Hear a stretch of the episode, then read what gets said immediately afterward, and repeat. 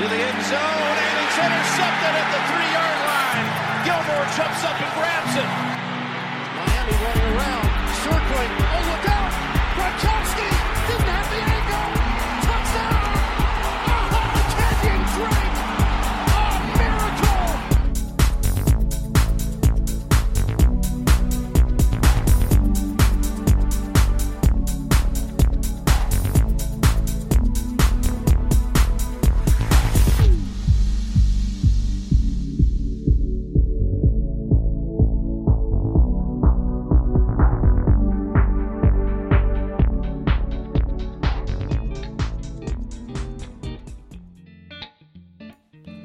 Rieccoci per una nuova stagione, nuova avventura con Red Flag. eh, Abbiamo rinnovato la sigla. A proposito della sigla, devo dire che non è stato semplice scegliere le giocate. Cioè, anzi, quest'anno è stato incredibilmente drammatico. Eh, però, come avrete notato, sigla nuova, Stefan Gilmore, eh, Miracolo di Miami e base nuova anche di sottofondo. Lo potete sentire, lo sento anch'io in cuffia che è anche il sottofondo storico della prima incarnazione di Red Flag. Alla fine non sapevo se cambiare, poi ho detto ma ho chiesto pareri qua e là, mm, che ve ne pare, si può mm, ritoccare qualcosa, si può ricreare qualcosa di simile, ho detto ma lo sapete che vi dico? Quasi quasi ritorno alle origini. Andiamo in throwback, forse sarà l'ispirazione della pubblicità per i 100 anni eh, dell'NFL, il cui bellissimo retroscena, insomma, magari avremo modo di parlarne durante questa off season. Quindi, eh, sigla nuova, eh, base nuova, stagione nuova. Io non mi sono spiegato bene prima dell'ultima puntata. Ho detto qualcuno qua penserà che torneremo. Che ho detto ci, ci riaggiorneremo e ci sentiremo per la prossima stagione di Red Flag, eh, ovviamente, no? Perché la prossima stagione è tra sette mesi. E meno qualche settimana, visto che ci siamo presi qualche settimana di pausa, però abbiamo dovuto, alla fine siamo ripartiti, siamo pronti a ripartire relativamente prima rispetto alle aspettative, perché dobbiamo sottostare alla legge di coloro che regnano in questo momento in NFL.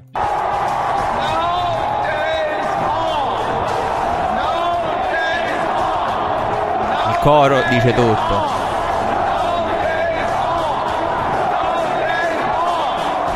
Poi, adesso a parte tutto con il coro non dei off, anzi se, se la regia può toglierlo, grazie. E mi, mi aspettavo eh, qualche nuova perla da, da- da parte di Bill eh, nella parata, invece non c'è stato niente di particolare, niente di stupendo, però mi ha fatto molto divertire Kyle Van Noy che ospite a Good Morning Football la settimana scorsa al coro No Days Off che gli hanno fatto vedere ha detto ma quale No Days Off io mi riposo durante l'off season il senso dell'intervista era quello. Comunque battute a parte scherzi a parte eh, è bello essere qui per iniziare un nuovo percorso una nuova stagione. Saranno più brevi le puntate eh, perlomeno nell'off season e cercheremo di distribuire meglio. Quindi uscita libera abbandoneremo il formato assunto durante la stagione. Purtroppo durante la stagione scorsa lo abbiamo a stagione in corso con le partite hai assunto un formato e una, una logica insomma dietro la,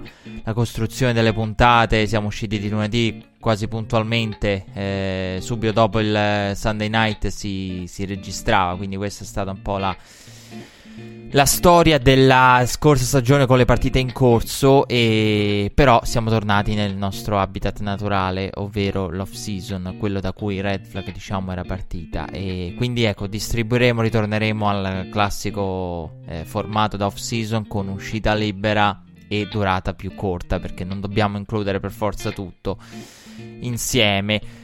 E allora, volevo partire da uno degli argomenti, visto che eh, stavo adesso storia di Red Flag a parte, la storia di Red Flag e, e di questo format è eh, un format che ha sempre incluso, voi direte perché tutta questa inclu- introduzione throwback? Perché ha sempre incluso eh, le discussioni sugli argomenti extrasportivi. E voglio iniziare questa stagione proprio chiudendo un po' il cerchio visto che mi sono occupato tanto e ho parlato tanto eh, negli ultimi anni dalla protesta fino ad oggi di Colin Kaepernick. Quindi c'è una prima sicuramente un primo capitolo o se volete un secondo un terzo se magari considerate già precedenti eh, capitoli, il Kaepernick che si inginocchia da giocatore, un capitolo, il Kaepernick fuori che combatte la Lega, un secondo capitolo. Insomma, comunque si è concluso questo capitolo. Quindi, eh, per chi eh, non volesse ascoltare eh,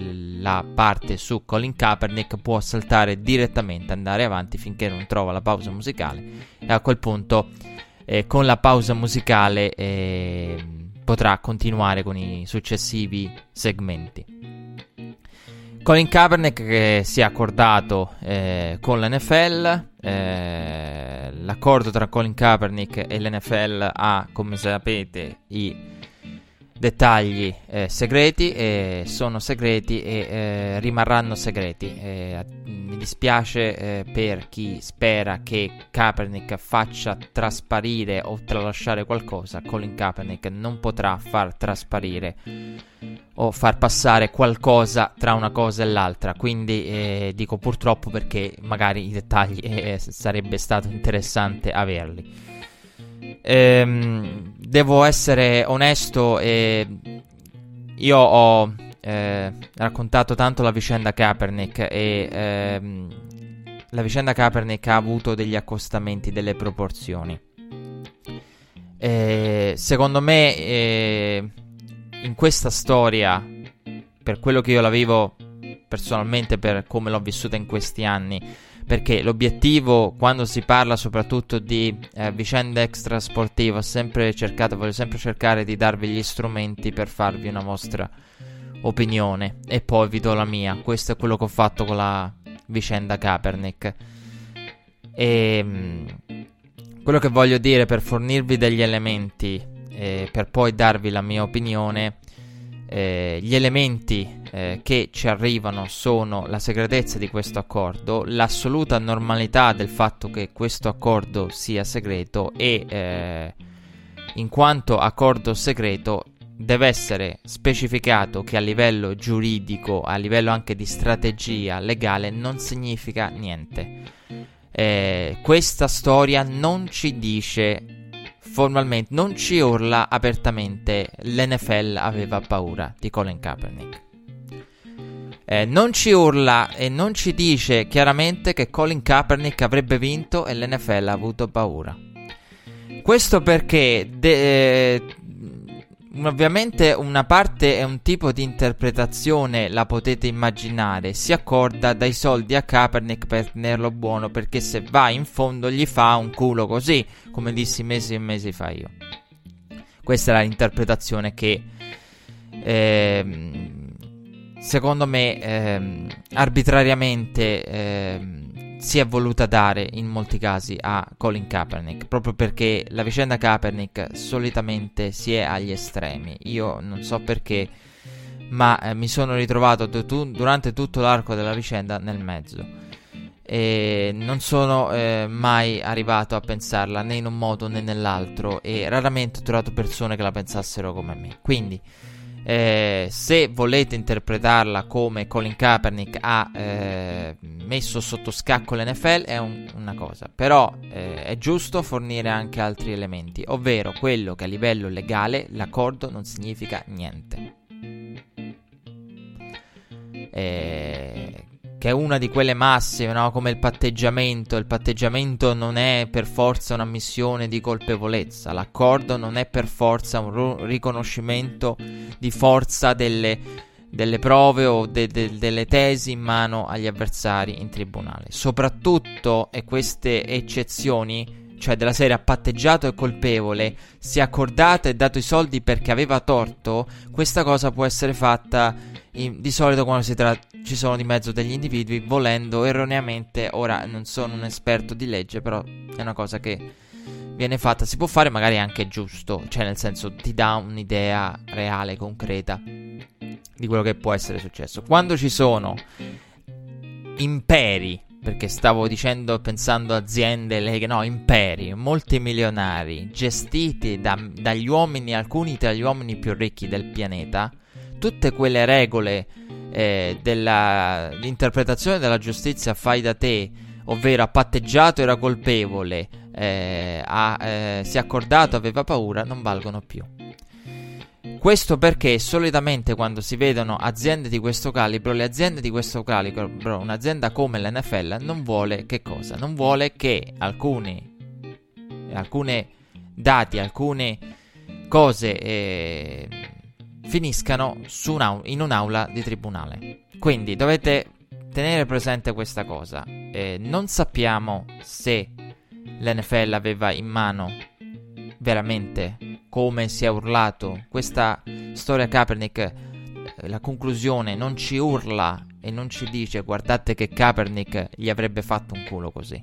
Ci dice che l'NFL ha preferito interrompere il processo. Questo è l'unico e, e assoluto dato di fatto. E l'unica cosa che possiamo cogliere con relativa tranquillità, dicendo probabilmente e sicuramente così, è che l'NFL essendo composta da owner multimilionari, essendo un business grosso, non vuole che alcuni elementi, alcune cose finiscano in un'aula di tribunale. Non vuole che un Jerry Jones che eh, non ne abbiamo parlato col suo nuovo mega yacht e tutto, un Jerry Jones finisca in tribunale non vuole che in tribunale ci finiscano email, carte, che gli owner sfilino in tribunale. L'NFL non vuole niente di tutto questo e ne- molti degli owner presi singolarmente non vogliono che questo accada. Perché? Perché hanno dei business e delle attività private. Quindi a fare la sfilata e a beccarsi tutta la pioggia mediatica che arriva con un, andare a testimoniare nella vicenda Kaepernick è qualcosa che vogliono evitare per i propri interessi e che la Lega vuole evitare per i propri interessi. Questo perché l'ho detto? Perché eh, in questa vicenda eh, mi piaceva sottolineare questo, eh, ovvero che eh, non ci sono elementi per affermare che Kaepernick avesse le prove per inchiodare l'NFL. E eh, continuo personalmente, eh, quindi al di là delle, del, degli strumenti in questa vicenda, come, dico, come ho detto prima, vi do gli strumenti, vi do la mia opinione. La mia opinione è che Colin Kaepernick, per Colin Kaepernick sarebbe stato difficilissimo, se non impossibile, dimostrare una collusion da parte dell'NFL. E Colin Kaepernick avrebbe fatto fatica a dimostrare una collusion da parte dell'NFL proprio perché il valore del giocatore è eh, un valore che, eh, come ho detto io, eh, è un valore da quarterback partente. Io non riesco e mi dispiace, non, non è onesto intellettualmente affermare che Colin Kaepernick non sia un partente. Perché quando vedi Josh Johnson, Josh Johnson, cioè e io trovo poco onesto intellettualmente affermare che Colin Kaepernick non sia un partente. Io la chiave di lettura migliore l'ho data e purtroppo eh, credo sia andata perduta perché per quello che leggo eh, io non ascolto, non leggo mai niente e non ascolto mai niente sul football. Eh, in italiano in generale non guardo tv e tv sportiva italiana. E quindi vivo di programmi americani e di network americani e quindi è di forum americani. Quindi nella maggior parte dei casi so cosa pensa il pubblico americano, non so cosa pensa il pubblico italiano. Però per la vicenda Kaepernick ho visto che, bene o male, eh, purtroppo è andata perduta questa cosa. Il problema non è eh, il valore di Colin Kaepernick, è che in NFL esiste un'equazione. Abbiamo visto Karim Hunt. Karim Hunt che eh, è stato firmato dai Browns di John Dorsey. Eh, Karim Hunt eh, e Colin Kaepernick sottostanno alla stessa identica equazione, valore del giocatore meno problemi che crea a livello di PR, di pubbliche relazioni. Questa è l'equazione, vale per qualunque caso che siano cose completamente opposte come il razzismo, la violenza domestica, che sia giusto, che sia sbagliato, non, non, non è quello di cui dobbiamo discutere adesso. Esiste questa equazione. Quindi, fondamentalmente, che cosa si può dedurre da questa equazione? Che il valore di Karimante come giocatore è sufficiente a far sopportare una cosa come il caso la violenza domestica e non solo, perché Karimante ha tre episodi in totale. Uno è quello che conosciamo eh, con la ragazza e due sono altri due episodi, di cui uno eh, sicuramente con un uomo e in tutti e tre pare esserci la costante alcol. Ecco perché eh, si è parlato durante la conferenza stampa di John Dorsey che ha parlato subito ai media ha detto eh, come per dire farà tutto quello che eh, fa il percorso di, di, di, di, lotta contro la dipendenza, contro l'alcol, ecco. Perché eh, una delle tematiche di quella conferenza stampa sia stata l'alcol, perché ci sono non un episodio, quello che conosciamo, ma altri due. Quindi la, la posizione di Garimanti in questo senso è molto più eh, a rischio. Eh, proprio perché ci sono due episodi e c'è una costante. Però comunque John Dorsey lo conosce, John Dorsey l'ha firmato, John Dorsey... Eh, comunque, John Dorsey lo ha firmato e affrontato tutto questo perché il, al di là del conoscere, riassumendo e tornando all'origine del discorso, Carimant meno tre casi, tre per...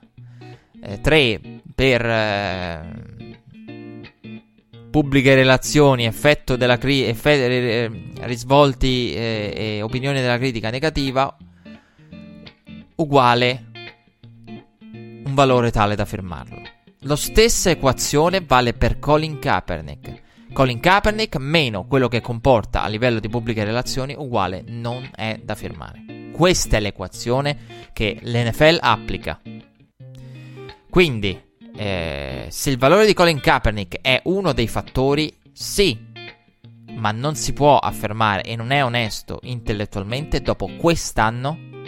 Ragazzi miei, Cody Kessler ha lanciato una volta contro i Colts in aria oltre le 10 yard. Ditemi che, che, che Colin Kaepernick non è in grado di replicare una partita da partente come quella di Cody Kessler. Tre volte nelle due partite, in quella finestra di due partite, la ricordo a memoria questa statistica, oltre le 10 yard. Josh Johnson. Poi su Gabbert si può discutere, hanno lottato per il posto e Kaepernick qua, Gabbert partente, quindi insomma lasciamo stare Gabbert proprio perché il confronto tra i due c'è stato e non è di Gabbert che mi interessa. Però ecco, vi volevo far capire che tipi di prestazioni e che tipi di quarterback abbiamo visto tra i partenti. Poi il backup lo potrebbe fare assolutamente in tutte e 32 le franchigie, tranne quelle che hanno un sistema diverso, eh, però. Quindi partente probabilmente sì, backup sicuramente. Eh. Però, come ho detto io, il trentesimo, trentunesimo, trentaduesimo, ventinovesimo, cambia poco, quarterback dell'NFL. Eh, vale la pena firmare il ventinovesimo, trentesimo, trentunesimo quarterback dell'NFL quando l'impatto di pubbliche relazioni, quello che porta a livello di impatto di critica negativa del, del pubblico, di reazione negativa, eh, vale la pena con quello che si porta appresso? No. E come ho detto sempre, l'NFL ha un difetto Cam Newton, a Cam Newton delle problematiche del razzismo non frega niente. È maturato quest'anno, l'abbiamo detto. Ma eh, Cam Newton sarebbe un intoccabile. Basti pensare a LeBron James. LeBron James ha, dato praticamente, riassumendo, degli schiavisti agli owner NFL. Ne ha dette di tutti i colori su Trump. Eppure nessuno si azzarderebbe mai. A parte che la NBA è una lega diversa, eccetera. Ora la, ci sarebbero tanti, tantissimi asterischi. Però io penso che un Cam Newton, se avesse eh, fatto quello che ha fatto Colin Kaepernick, non, eh, non, sarebbe fuori dalla Lega, non sarebbe finito fuori dalla Lega. Perché? Perché secondo l'equazione il valore di Cam Newton, meno quello che avrebbe portato, e il suo impatto come quarterback afroamericano, eccetera, l'equazione, la somma, la sottrazione, anzi finale, avrebbe dato un valore tale da proteggere il suo posto. Quindi, eh, questo perché? Perché mi piaceva dire questo. E, ehm, la vicenda Colin Kaepernick è una vicenda che l'NFL ha temuto. È una vicenda che l'NFL ha, eh, ha visto e vissuto concretamente l'impatto negativo. Quindi, mi dispiace, io non, non, credo che la vicenda Kaepernick sia frutto, e l'ho detto, di un'operazione di marketing. È marketing al contrario, anzi perché io vi raccontavo di Vince McMahon della WWE pronta a investire su una nuova lega senza chi, senza i banditi e senza chi si inginocchia. Perché? Perché alla gente non dà fastidio, perché c'è una parte di pubblico che non voleva quello dall'NFL, che sarebbe stata pronta a boicottare l'NFL e a, dare, a deviare la propria attenzione su una nuova lega. Quindi c'è qualcuno che ha investito contro, c'è qualcuno che ha visto il Kaepernick che attacca l'NFL, l'NFL che ha la politica al proprio interno come un'occasione per attaccare e, e un tallone d'Achille. Quindi, eh, le lettere a Mara sono vere. Le lettere che arrivavano a Mara del non andremo a vedere più una partita dei, na- dei Giants, non compreremo più una maglia dei Giants. Non ci abboneremo più ai New York Football Giants. Erano vere. Le lettere che sono arrivate da Seattle erano vere. Ray Lewis, quando parlava un anno fa, prima di scomparire dai radar delle TV americane, parlava di, di Baltimore e delle telefonate che arrivavano a Baltimore alla franchigia sono cose vere. Cioè la lezione della gente è stata quella ed è stata una lezione forte tale da far considerare alle squadre non adatto e non sufficientemente bravo da firmare il trentesimo, trentunesimo, trentaduesimo quarterback dell'NFL o quello che volete, ventesimo potrebbe, quello che vi pare. Tanto il risultato dell'equazione non dipende dal valore di Kaepernick come dicevo, valore del giocatore meno eh, impatto sulle pubbliche relazioni che ha negativo, cioè sul pubblico, come reagisce il pubblico. E il problema di Colin Kaepernick non è il primo valore della sottrazione, è il secondo, è quello dopo il segno meno che crea il problema. E che è talmente grande per cui, a meno che il valore di Kaepernick non fosse stato a livelli molto alti de- nel ranking dei quarterback, non si sarebbe salvato. Quindi, eh questa vicenda è una vicenda che ha visto l'NFL accordarsi, eh, secondo me, e come vi ho detto, storicamente accade con grosse aziende perché? Perché altrimenti sarebbero dovuti andare a testimoniare gli owner e vedere gli owner che vanno uno per uno a testimoniare documenti, email, carte sarebbe stato un qualcosa di dannoso per l'NFL e per i business dei singoli owner. Poi io penso che sarebbe stato difficile per Colin Kaepernick dimostrare la collusion. Perché eh, la collusion eh, solitamente devi avere una delle armi del delitto, devi avere qualcosa di, di molto forte. E la, la, collusion di Colin Kaepernick è una collusion che sappiamo essere non scritta. E, e un, un accordo non scritto, un accordo né scritto né parlato tra gli owner. Quindi eh, io credo che sarebbe stato molto difficile. Eh, però la mia opinione non riguarda eh, questo, ma riguarda quello che eh, riguarda la, la, la, la, scelta di Colin Kaepernick.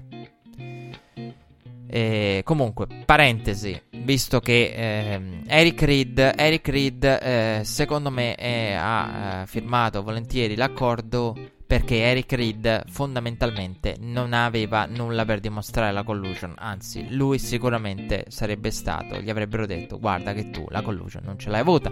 Eric Reed che ha firmato con soldi garantiti, tre anni di contratto, il rinnovo con i Panthers. Eh, la stampa americana dimentica una cosa su Eric Reed. Io lo dico, vi devo fornire gli elementi, tutti gli elementi. La stampa americana si è improvvisamente quella che vuole sostenere l'idea di Kaepernick eh, aveva sotto scacco l'NFL si è improvvisamente dimenticata che Eric Reed prima della partita contro gli Eagles andò a cercare Malcolm Jenkins per degli, dargli del venduto essenzialmente perché dico questo? Perché è secondo me un dettaglio molto rilevante cioè se Eric Reed fosse stato vittima di un ancora vittima perché lo è stato per un frangente cioè Eric Reed ha aspettato aspettato aspettato aspettato e poi è stato eh, firmato dai Panthers con la nuova proprietà. Però Eric Reed, al di là delle, dei problemi di concussion che aveva avuto e dei vari problemi fisici, che potrebbero essere, qualcuno potrebbe utilizzare come giustificazione sbagliata, perché sappiamo che Eric Reed, magari qualcuno di, di fronte a lui ha storto il naso per essere lo scodiero di Colin Kaepernick, però Eric Reed avrebbe avuto seri problemi a dimostrare che questo. Perché? Perché eh, gli avrebbero potuto dire hai avuto determinati problemi fisici, alla fine hanno aspettato a firmarti. Però sei stato firmato, sei stato anche rinnovato a lungo termine. alcune squadre ti hanno chiamato per i workout, poi sei stato firmato a lungo termine, con soldi garantiti. Non solo, una delle argomentazioni utilizzabili contro Eric Reed è tu hai uh, abusato, diciamo, negativamente negli occhi, diciamo, del, de, dell'NFL, dal punto di vista NFL, parlo di avvocato nell'NFL, avrebbe potuto dire eh, Eric Reed ha abusato dell'opportunità avuta, cioè nonostante abbia messo a disagio i Carolina Panthers andando a cercare Malcolm Jenkins prima della partita, cioè io ti firmo ti accolgo e tutto quanto, tu vai con la mia eh, uniforme, con la mia divisa, andare a cercare una persona prima della partita. Proprio lui è andato lì diretto a dargli del venduto. Ah, Malcolm Jenkins che fa opere di bene in nome dell'NFL, cioè diciamo con la coalition che ha fatto parte de- de- de- della, co- della, coalition. Vabbè, eh, sono assolutamente d'accordo con Eric Reed, cioè questo lo sapete dal, dal giorno 1 che esiste la, la coalition. Eh dal giorno in cui è nato e dal giorno in cui l'NFL... Sì, Malcolm Jenkins si sono venduti. Si sono venduti. Eh, quindi ha ragione Eric Reed. Però quello che voglio farvi capire è l'idea del... Tu sei andato lì a fare una cosa del genere. Che sarebbe stata più che sufficiente per tagliarti o per non rinnovarti. Perché? Perché ok, proteste tutto quanto, ma che tu prima della partita vai a muso duro da uno, un, un giocatore della squadra avversaria per fatti tuoi personali. Qualcuno avrebbe voluto dire un problema che le squadre non vogliono, non vogliono il general manager, le franchigie non vogliono che un giocatore indossando la, la maglia della propria squadra eh, vada prima della partita a muso duro. Fa, fa, risolvetevela privatamente, non quando siete in campo a rappresentare la franchigia. Quindi con un episodio non grosso, però importante del genere che in tribunale sarebbe non lo so se, sarebbe stato portato o meno, però io vi dico attenzione perché con un episodio del genere qualcuno avrebbe potuto dire sarebbe stato volendo più che sufficiente per essere tagliato. Un comportamento inadeguato, un abuso de- dell'opportunità eh, de- de- di, quello, di ciò che si fa eh, rappresentando la propria franchigia, cioè della serie risolvitelo privatamente, non con la maglia dei Carolina Panthers prima della partita, perché una cosa del genere basta e avanza a far storcere il naso alle franchigie e a tagliarti. Punto. Qualunque sia il tuo motivo, anche se è un motivo nobile. E, e lì, infatti, è una, una, di quelle cose che se fosse, ci fosse stata una collusion continua che fosse andata avanti, quindi non solo qualche dubbio, un po' di perplessità, ma la cosa fosse andata avanti, eh, sarebbe difficile dimostrarlo con un episodio del genere e il successivo rinnovo arrivato praticamente subito perché il rinnovo dei Panthers è arrivato appena finita la stagione ed era un rinnovo che eh, mi auguravo e tutti i tifosi dei Panthers si auguravano. Quindi, insomma, non è che è arrivato dopo lunghe trattative e perplessità, no, è arrivato subito. Quindi Eric Reed, eh, avendo giocato, giocando e avendo un rinnovo eh, con i Panthers eh, di tre anni eh, era eh, diciamo tra i due quello che eh, aveva l'interesse maggiore a chiudere la cosa e eh, tornare a giocare proprio perché lui a tutti gli effetti è nella Lega e nonostante determinati episodi che avrebbero potuto ritorcersi contro di lui da, dagli occhi degli owner dell'ownership è ancora nella Lega e quindi alla fine in questo momento sicuramente non è vittima di collusion essendo un membro dell'NFL. E se lo è stato, lo è stato per un periodo eh, che magari considera eh, irrilevante perché poi comunque la squadra l'ha trovata. Quindi, eh, tornando a Colin Kaepernick, ehm, io eh, credo che eh, Colin Kaepernick non, non so se Colin Kaepernick ha vinto non so se Colin Kaepernick ha vinto. Sicuramente ha perso l'NFL, ma non so se Colin Kaepernick ha vinto.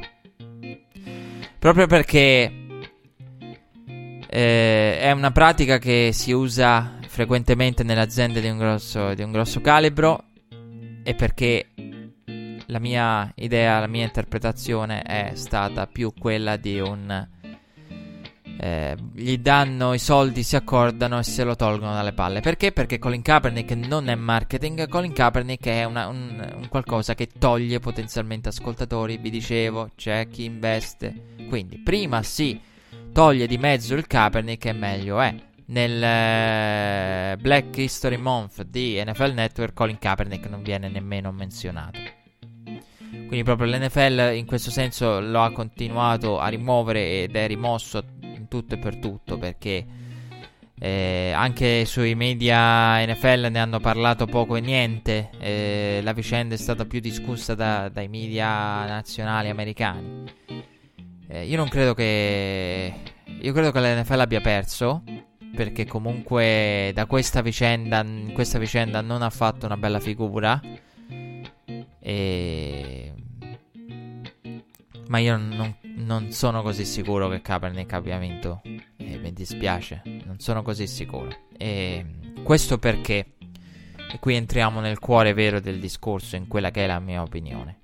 Eh, Colin Kaepernick, eh, proprio perché bisogna eh, citare tutto, eh, Colin Kaepernick io non riesco a separare le scelte di Colin Kaepernick dal valore attribuito a Colin Kaepernick. Cioè, quando eh, Professor Dyson e, e, tutti i grandi sociologi vanno in televisione e citano Martin Luther King, una cosa del genere è un qualcosa che ti porta ad avere delle aspettative perché quando sociologi personaggi importanti della storia, dell'integrazione, della battaglia contro il razzismo citano Martin Luther King, è chiaro che Colin Kaepernick viene accostato e visto in chiave moderna come uno dei personaggi più grossi. Quando si nominano i Mandela, e non è che lo fa il comune mortale, lo fanno sociologi, gente che insegna all'università e che ha scritto testi, libri, parlato, eh, guidato, aiutato, consigliato proteste e, e, i nomi che escono fuori sono Nelson Mandela e Martin Luther King, soprattutto, visto che riguarda in senso stretto la storia americana, è chiaro che l'approccio e lo sguardo, almeno per me, io il mio sguardo nei confronti di Colin Kaepernick è uno sguardo diverso nel momento in cui viene fatto un processo del genere che io dissi due anni e mezzo fa non condivido quando fu fatto il nome per la prima volta di Martin Luther King. Questo perché Colin Kaepernick si accorta. Se Colin Kaepernick, ve, mettia, ve, ve, lo faccio il discorso e vi do la mia opinione in entrambe le direzioni, come diagramma di flusso, in tutti i casi, copriamo tutte le, le possibilità. Se Colin Kaepernick avesse avuto la possibilità di vincere, doveva andare avanti. Mi dispiace, ma se si nomina, ma co- questa vicenda ci dice che Colin Kaepernick non è il Martin Luther King moderno. Perché quando si arriva a menzionare i Mandela e i Martin Luther King, per me si arriva a menzionare un gruppo ristretto di persone che hanno abbandonato la battaglia personale e hanno combattuto a nome della collettività. Colin Kaepernick in tribunale cosa rappresentava? Se mi fate quei nomi io penso che rappresenta la collettività. E se rappresenta la collettività e combatte una battaglia che va al di là della propria persona e pensa di poter vincere, quindi aveva gli elementi, ha vinto. No, ha perso. Se aveva gli elementi, ha perso. Se veramente credete che combatteva per la. Cioè, che l'obiettivo di Kaepernick fosse combattere per la collettività, come è stato descritto in, quei, in quelle analisi, Colin Kaepernick non, ha, non è che ha perso, però no, sicuramente non ha vinto. Anzi, sta, uno, ha sprecato un'occasione. Perché se quando si nominano certi personaggi storici, si nominano persone che hanno abbandonato la, la propria battaglia personale, sono rappresentanti comun- della comunità. Colin Kaepernick era in tribunale per chi? Se, sugli atti giudiziari c'è scritto sicuramente Colin Kaepernick, individuo, ma Colin Kaepernick lì ha scelto fondamentalmente e eh, non ha rappresentato la comunità per il momento. Perché la comunità significa io non rappresento me stesso, non sono io che combatto contro un datore di lavoro che mi ha escluso, ma sono io che combatto contro chi ignora questa ingiustizia. Chi mi esclude per questo pretesto. E Colin Kaepernick andando avanti avrebbe, se, avesse, se veramente Kaepernick aveva le prove per vincerlo, ha perso una grandissima occasione. Ha perso una grandissima occasione di far sfilare tutti gli owner e ridicolizzarli davanti alla stampa americana. Ha perso l'occasione di, di, vincere, magari, se aveva veramente le prove, e di andare alla fine del processo e dire: Io ho battuto l'NFL. Ho, ho combattuto la mia battaglia. Voglio ma- lanciare un messaggio. Andate avanti fino in fondo. Chiedete giustizia. Fino alla fine. Io ho battuto da. Ho battuto. Ho fatto il Davide contro Golia e tutte le persone che sono vittime di razzismo nel proprio ambiente lavorativo, nella propria comunità, nel proprio mondo, nella propria, eh, nella propria scuola, eh, devono combattere, farsi giustizia, anche quando l'avversario è un gigante. Come ho fatto io, ha perso l'occasione di fare una cosa del genere. Se Colin Kaepernick ne rappresenta nel vostro punto di vista la comunità. Colin Kaepernick, individuo, non lo critico. Se Colin Kaepernick va in tribunale con l'idea io rappresento me stesso, per questo io non riesco a criticarlo. Ed è molto difficile, eh, purtroppo la gente non mi capirà. Eh, perché eh, mi sto spiegando, eh, sto cercando di spiegarmi al meglio, ma è un'opinione molto elaborata e la mia è molto difficile da seguire, lo riconosco. Se Colin Kaepernick quindi, eh, visto sotto il punto di vista Colin Kaepernick rappresenta la comunità e Martin Luther King è il Nelson Mandela dei giorni d'oggi, se il vostro punto di partenza era quello, eh, sotto, ecco, se il mio punto di partenza fosse stato quello, ci sarei, ci sarei, rimasto male. Perché la comunità significa vai avanti, significa fai fare la figura di merda a tutti gli owner. Tira fuori tutte le mail e tutto lo sporco che magari può uscire, eh, diciamo in modo collaterale a tutta questa vicenda dell'NFL. Ridicolizzali davanti al mondo intero, alla stampa. Vinci e dai un messaggio che si può combattere da, come Davide contro Golia e che lo possono fare tutti, non solo tu. Rappresenta la comunità.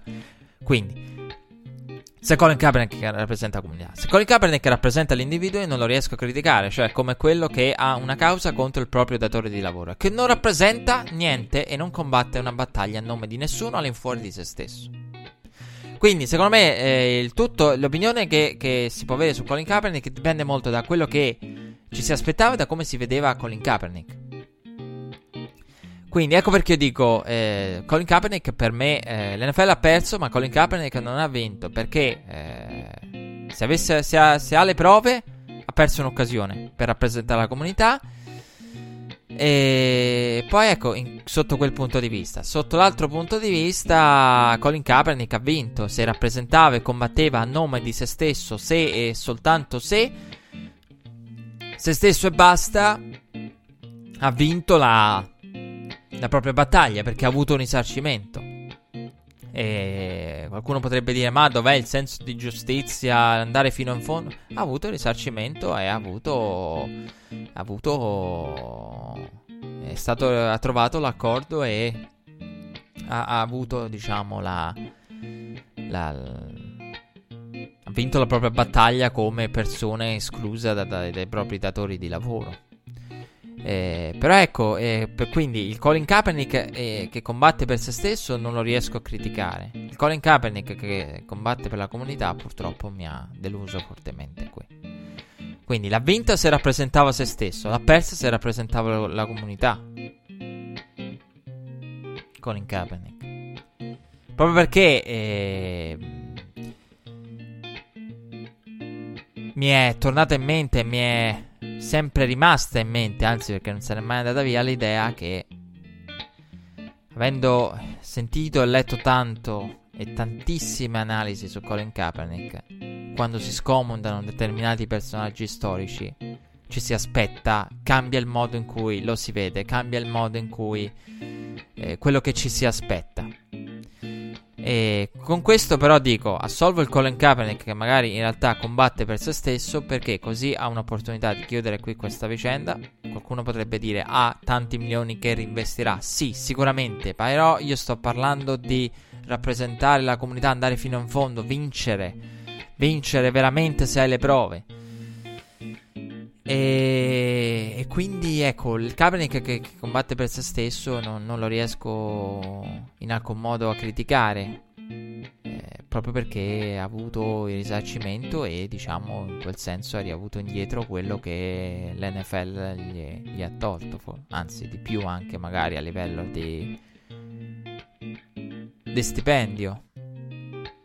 Però di, quello, ecco, dicevo, il Kaepernick che combatte per se stesso non lo riesco a criticare perché Colin Kaepernick è vero che è stato accostato a certi personaggi storici, eh, Mandela, King, personaggi sportivi, Mohamed Ali, eh, grossi, soprattutto quelli storici, e qui non è che uno deve fare la retorica, ma alcuni hanno perso la libertà, altri hanno perso addirittura la vita. Martin Luther King, eh, qui Colin Kaepernick perché ha perso, ha rinunciato a qualche decina di milioni. Eh, cioè della serie no, non è, non è, non è questo. I tempi sono cambiati, i tempi sono, si sono evoluti, il mondo è cambiato. Eh, quindi al giorno d'oggi una protesta del genere non ti vengono a rinchiudere in, ca- in, un carcere, non ti vengono a sparare, però ti escludono da un business come l'NFL, ecco. Quindi diciamo è tutto alle, alle relative proporzioni, non è, mi piace fare il, mm, cadere nel, nel, populismo del c'è chi, co- c'è chi ha risposto a rinunciare alla vita, Colin Kaepernick ha rinunciato a qualche milione, però non è che si è morto di fame, no, non mi piace fare ragionamento del genere proprio perché i tempi sono diversi, le proporzioni sono diverse, i tempi cambiano. Al giorno d'oggi in un paese come gli Stati Uniti non finisci dentro o eh, ucciso e condannato a morte o cose del genere o ti vengono a, a, ad ammazzare perché, perché, sostieni determinate cose. Eh, no, non succede più, grazie al cielo. E... Quindi ecco, non mi sento criticarlo perché Colin Kaepernick quando si è inginocchiato, io l'ho detto fin dall'inizio, non aveva la più pallida idea di quello che avrebbe generato. E se noi andiamo a vedere Colin Kaepernick non, eh, non, non, non aveva la più pallida idea. E questo non vuole sminuire la sua rinuncia, perché la rinuncia di Colin Kaepernick non arriva inizialmente. La rinuncia di Kaepernick arriva dopo arriva nel momento in cui Kaepernick si rende conto delle proporzioni della propria protesta. Ehm, e, e, e quindi ecco, la... Kaepernick non aveva idea di, di, di cosa avrebbe generato eh, la sua protesta e in molti casi eh, non si è dimostrato in grado di, di gestirla. Eh, non ha fatto questo per, per, soldi e non credo all'ipotesi del marketing, come ho detto, perché non credo che Colin Kaepernick avesse la più pallida idea. Dice, ah, ma se faccio questo perdo i soldi. No, non aveva, non aveva idea di quello che avrebbe generato e non aveva idea che quello che avrebbe generato poi gli avrebbe ridato ancora di più de, di quello che avrebbe potuto guadagnare del giocatore con Nike e, e cause legali. Non aveva la più pallida idea de, de, della prima evoluzione, ovvero l'esclusione dell'NFL, figuriamoci della seconda. Quindi ecco perché io avevo dei dubbi sul Colin Kaepernick affiancato a questi personaggi. Però eh, comunque, eh, proprio perché non c'era una consapevolezza inizialmente, non c'è mai, eh. Questo va detto, cioè noi raccontiamo il football americano, il football dell'America, l'America che è stata scoperta da un uomo che pensava di essere arrivato in India. Quindi molte delle invenzioni più grandi della scienza, della medicina, della, te- de- de- de- della meccanica, di quello che cavolo vi pare a voi, sono nate da, da pure casualità gente che non aveva la più pallida idea di quello che aveva, del miscuglio che aveva appena creato, della terra che aveva appena scoperto, ave- dove era appena sbarcato, non, non aveva idea e quindi la maggior parte delle grandi rivoluzioni sotto tutti i punti di vista storici nascono dall'inconsapevolezza. Quindi non è una critica a Kaepernick. Però ecco, eh, questo era per dire la, il Kaepernick individuo che si ritrova catapultato in un qualcosa di, di enorme. E... Quindi, eh, la vicenda Colin Kaepernick è arrivata a questo punto. Io non so se verrà firmato dal, da qualche squadra. E, e questa cosa eh, Vi darei un 50 e 50 al momento personalmente perché eh, la causa mi sa tanto come ho detto di un ti paghiamo per levarti dalle palle.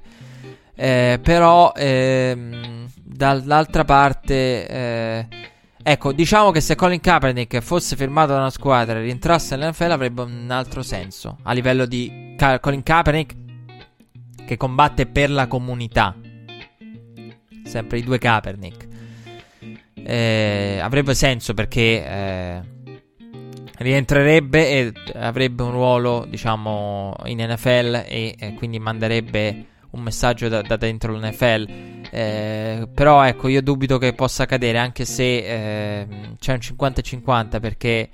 Eh, dicevo inizialmente, al di là dell'opinione che poi vi ho dato, gli elementi in nostro possesso non ci fanno dire nulla, eh, non ci fanno dire niente. E tal senso non ci sono cose, elementi che ci fanno dire verrà firmato o non verrà firmato. Poi l'interpretazione che io personalmente do è che era per chiudere questa vicenda, evitare la brutta pubblicità, evitare evitare la sfilata di Owner e quindi levarselo dalle palle definitivamente. E quindi levarselo dalle palle inteso anche in senso definitivo come un prenditi i soldi, continua a fare le, le, le tue attività, noi continuiamo la nostra vita senza di te, senza la cattiva pubblicità che ci hai fatto.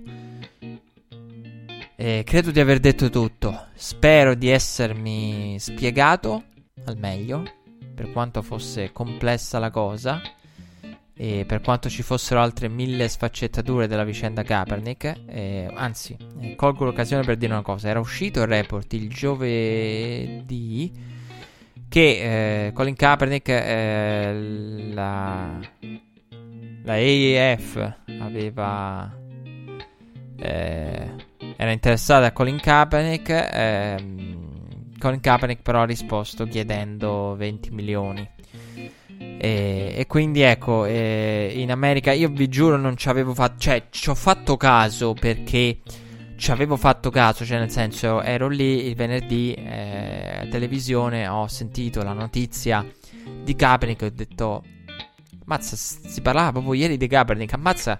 Però no, ho esclamato alla coincidenza casuale.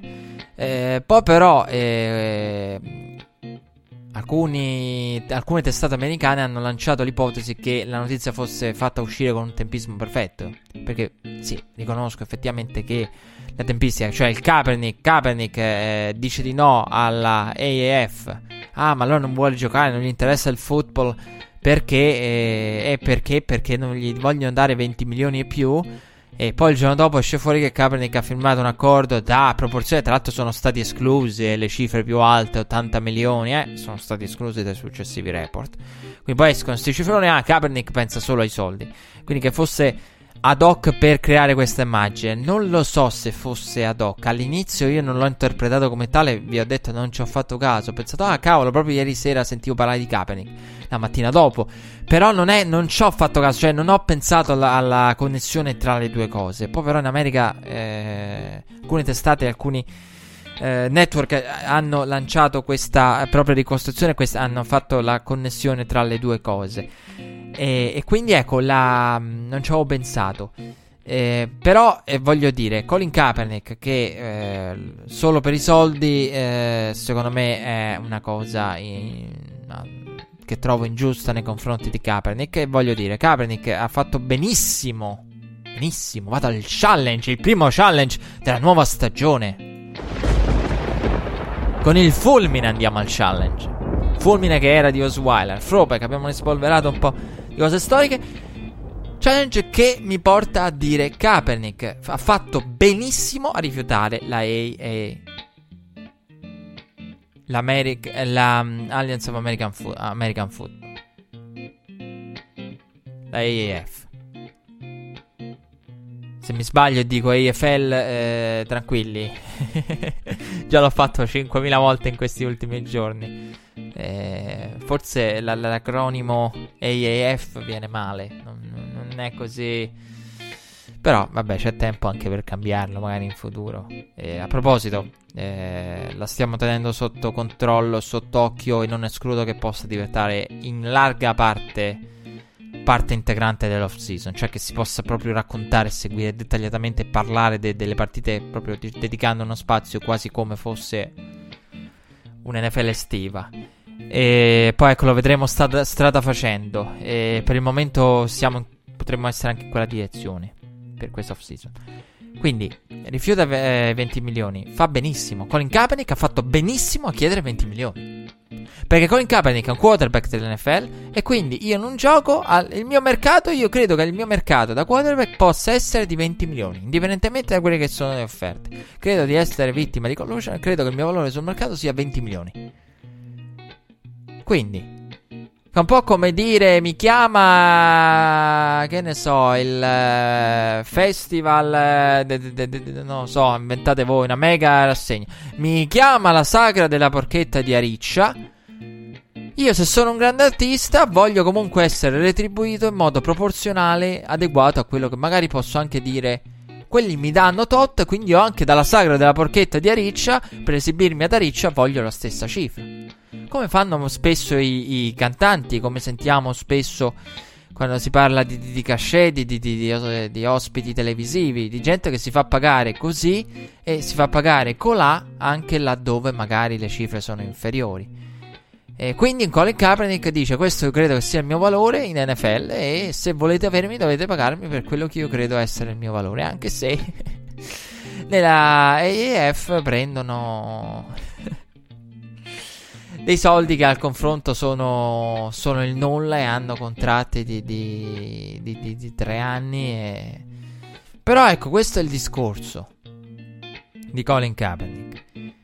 E quindi ha fatto bene. Perché? Perché, tra l'altro, non solo io devo essere retribuito tot perché credo il mio valore sia quello, ma credo anche che io debba essere retribuito tot perché io non ho alcun vantaggio e non traggo alcun vantaggio dall'apparire in AF. Colin Kaepernick, se gioca in e fa bene, rimane il dubbio, ma in NFL, ah, però in queste leghe qua, cioè insomma, come gioca o come non gioca, il problema per Kaepernick si ripropone. Metti caso non ingrana in AF, finisce il mondo. Lo stesso io credo che accadrà qualora Kaepernick dovesse eh, essere riconsiderato dalle, da qualche franchigia NFL. Perché se Kaepernick va in NFL e eh, delude, il discorso sarà: hanno fatto bene a tenerlo fuori perché Colin Kaepernick non è in grado di giocare eh, in NFL. Se fa bene, deve fare veramente bene per poter eh, zittire le precedenti critiche. Quindi, questa è una valutazione che Colin Kaepernick deve anche tenere presente andando avanti, cioè non solo quello che io torno, ma con quali aspettative io torno a giocare a football, dove, come, perché e sapere che deve andare di gran lunga al di sopra di quelle aspettative. Comunque, siamo arrivati alla conclusione di questo capitolo sulla vicenda Kaepernick, eh, di cui tanto ho parlato e spero abbiate capito. E chissà se tornerà la vicenda con nuovi sviluppi, un nuovo capitolo, però diciamo sicuramente questa parte è andata in archivio. Pausa musicale, poi segmento, seconda parte dedicata a diciamo i temi dell'off season, un po' una seconda presentazione dell'off season, quello che vedremo, quello che non vedremo, quello che sarà, quello che mi aspetto, quello che vorrei sapere, più qualche chiarimento sul Super Bowl, qualche cosa che mi sono perso sulla, sul Super Bowl 53 e insomma tante cose, co- co- cosa vorrei vedere, cosa mi aspetto di vedere, previsioni e, e descrizioni sull'off season varie. Double break.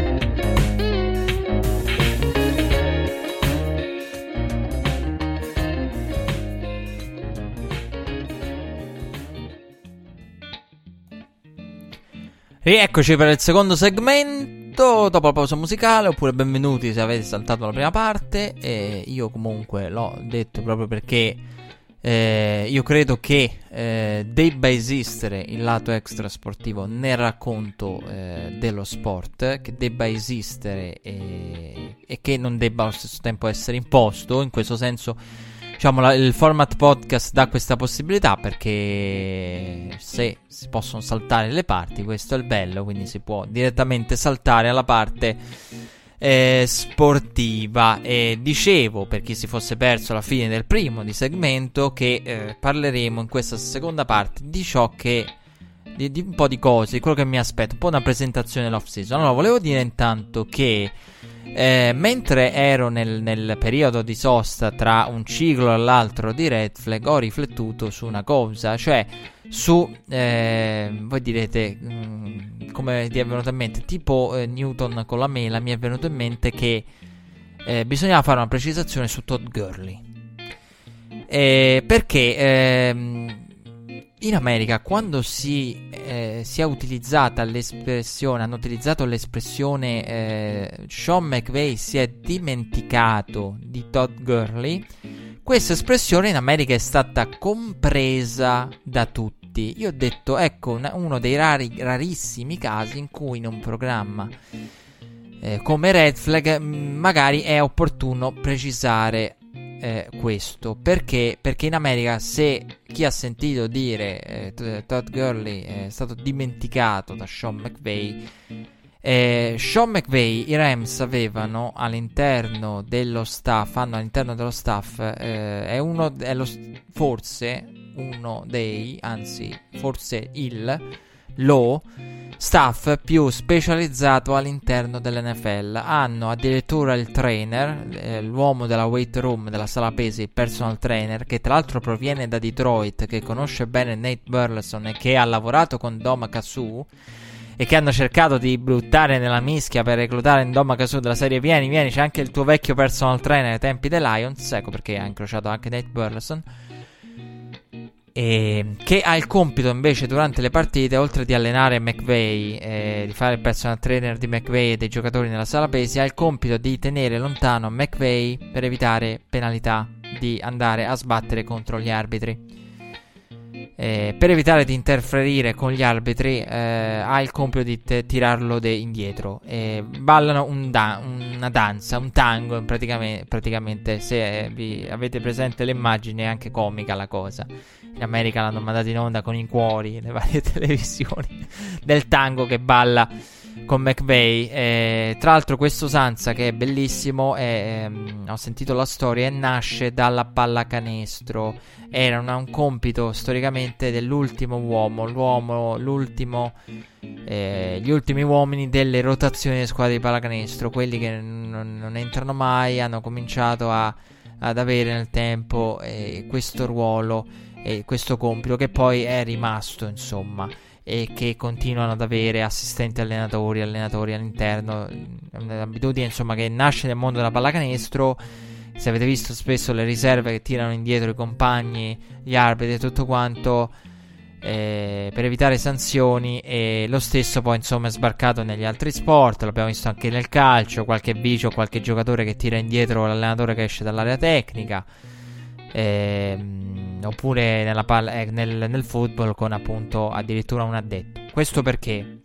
Per farvi capire quanto gli staff dell'NFL siano specializzati. Eh, se avete giocato a. Ehm, se avete giocato ai eh, videogiochi di football americano e eh, vi è capitato di pensare, che ne so, o dico se avete giocato a, a giochi, a videogiochi di football americano perché credo che la maggioranza degli ascoltatori non abbia fatto l'offensive coordinator. Oppure se avete fatto l'offensive coordinator vi sarà capitato di pensare no, quant- la distribuzione tra le corse e i passaggi.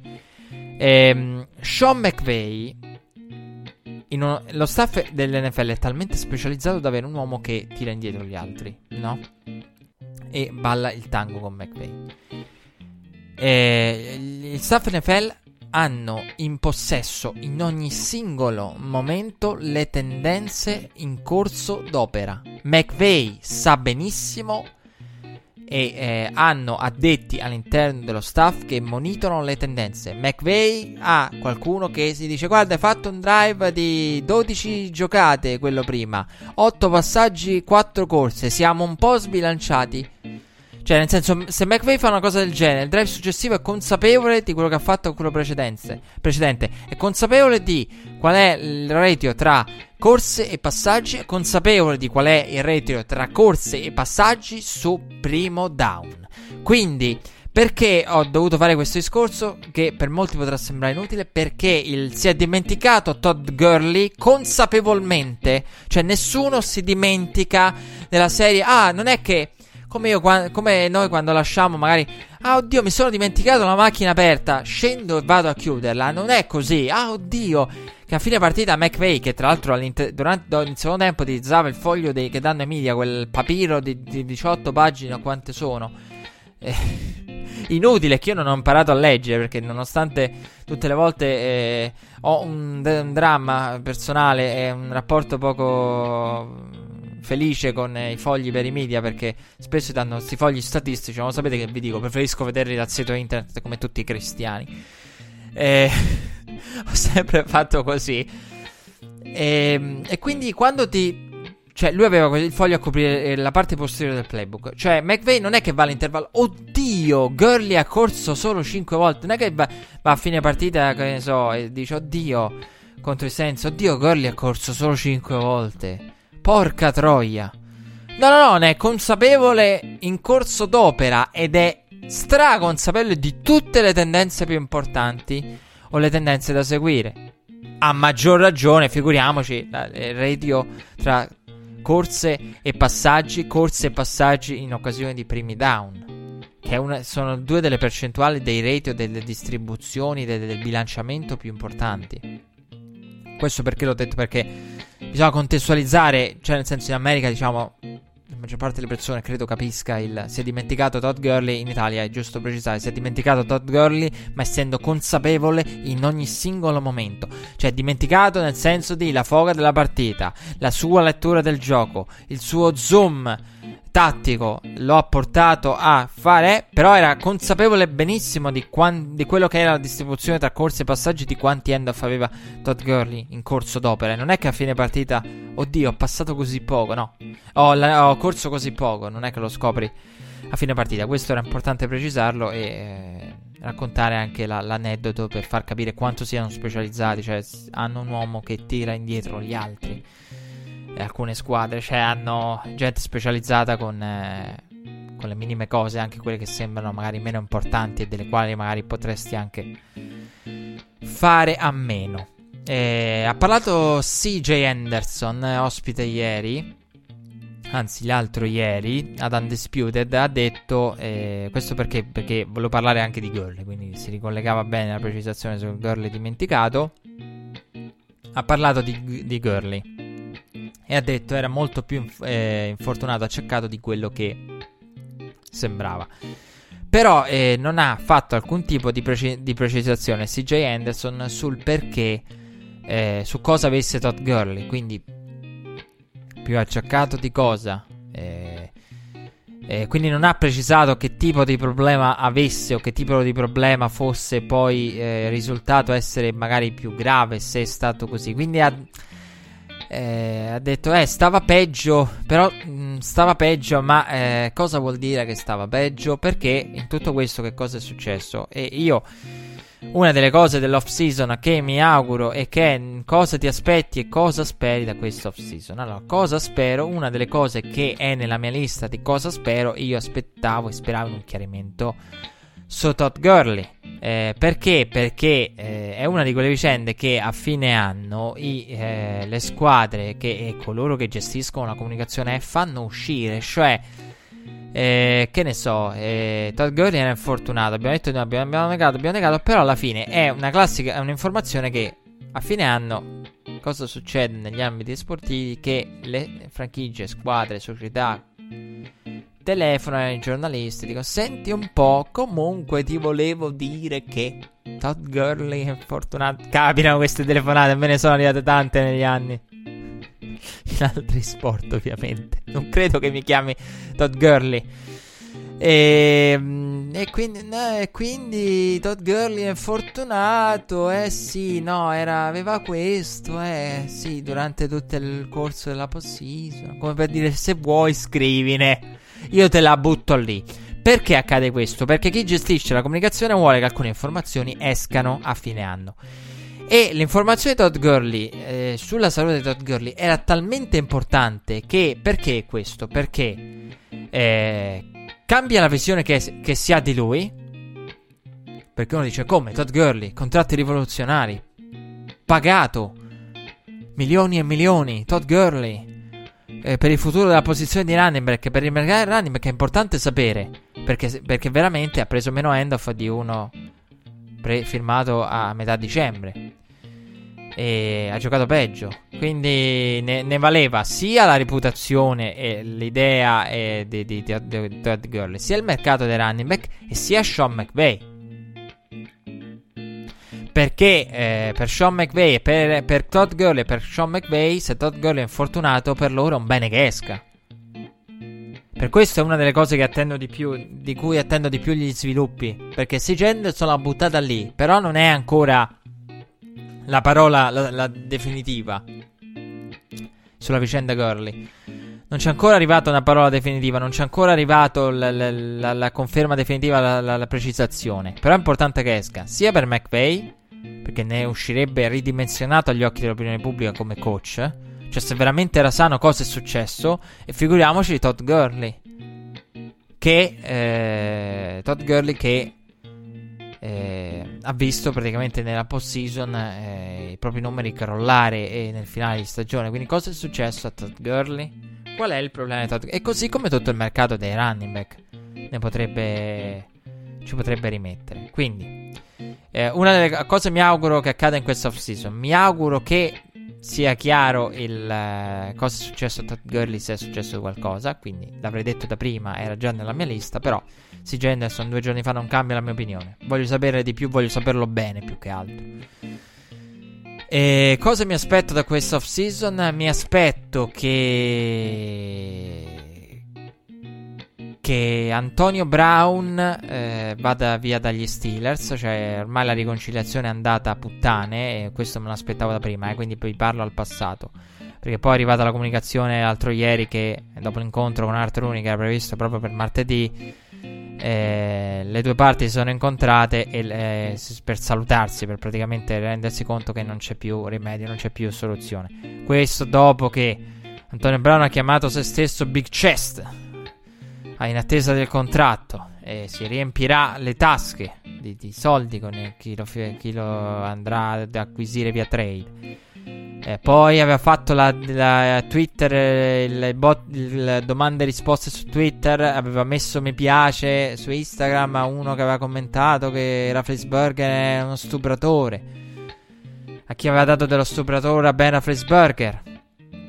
Aveva, de- aveva parlato di Rafflesburger criticandolo eh, de- del suo rapporto con Afflesburger. Eh, quindi era impazzito. Eh, un po', è una scheggia impazzita Antonio Brown in questo momento. Eh, però mi interessa sottolineare una cosa su Antonio Brown. Eh, magari lo faremo un'altra volta, però. Rimarrete in sospeso. Eh, perché è importante? Perché c'è un grosso.